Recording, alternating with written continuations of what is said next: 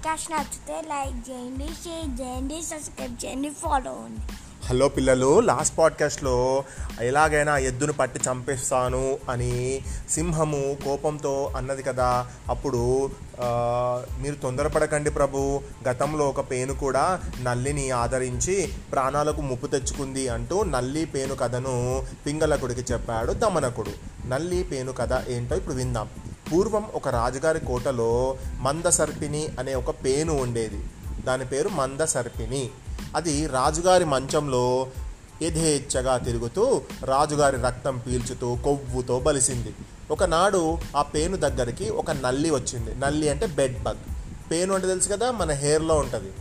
Right పేను దానిని సాదరంగా ఆహ్వానించి ఏం నల్లి బావా ఇలా వచ్చావే? అని అడిగింది. ఏం లేదు బావా ఇప్పటిదాకా ఎందరి రక్తమో రుచి చూశాను కానీ రాజుల రక్తం చూడటం కుదరలేదు. నువ్వు ఒప్పుకుంటే ఆ కోరిక తీర్చుకుందామని వచ్చాను అంటూ నల్లి పేనును ప్రతిమాలిడింది పేను సరేనంటూ బావా జాగ్రత్త. రాజుగారికి ఏమాత్రం చురుకు తగలకుండా జాగ్రత్తగా రక్తం తాగు సరేనా? అనంది. నువ్వు ఏమాత్రం పొరపాటు చేసినా మన ఇద్దరి ప్రాణాలకు ప్రమాదం అంటూ హెచ్చరించింది కూడా. నల్లి సరేనని ఆశ్రయం పొందింది. ఆ రాత్రి నల్లి కొత్త ఆరాటం కొద్దీ రాజుగారి రక్తం తెగ తాగే ప్రయత్నంలో పేను చెప్పిన మాటలను మర్చిపోయింది. రాజుగారికి సూది గుచ్చుకున్నట్టు చురుక్కుమనటంతో భటులను పిలిచి మంచంలో ఏదో ఉంది వెతకమన్నారు. భటులు వచ్చేసరికి నల్లి తప్పించుకుంది. ఒక పక్క హాయిగా నిద్రపోతున్న పేనును చూసి ఇదే కుట్టి ఉంటుందనుకొని దాన్ని చంపేశారు. నల్లి స్వభావం తెలియకుండా దానికి ఆశ్రయం ఇచ్చినందుకు పేను తన ప్రాణాలను కోల్పోయింది అని ఈ కథను చెప్పింది. నల్లి పేను కథను విన్న పింగళుడు అయితే సంజీవకము కూడా నల్లిలా నాకు అపకారం చేస్తుందంటావా? అని అడిగాడు. ఏమో ప్రభు ఎవరికి తెలుసు? సరే అయితే ఆ తెలుసుకునే బాధ్యత నీదే. చిత్తం ప్రభు అని చెప్పింది. దమనకుడు పింగళకుడి దగ్గర సెలవు తీసుకొని సరాసరి సంజీవకం దగ్గరికి వెళ్ళాడు. సంజీవకము దమనకుడిని ఆహ్వానించి ఏం దమనక? బాగున్నావా? నీ మిత్రుడు ఎలా ఉన్నాడు? కరకటకుడు ఎలా ఉన్నాడు?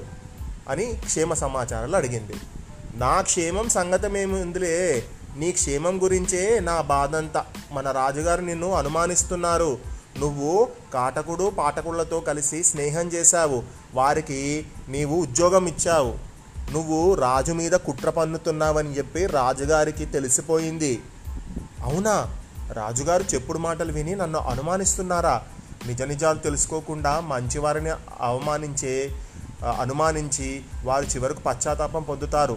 ఇతరులకు అపకారం తలపెట్టడమే తమ పనిగా పెట్టుకున్న వారిని చుట్టూ ఉంచుకొని వారితో మిత్రత్వం చేస్తే చివరకు సింహానికి ప్రాణాలు అర్పించి అర్పించిన ఒక ఒంట గతే నాకు పడుతుంది అంది.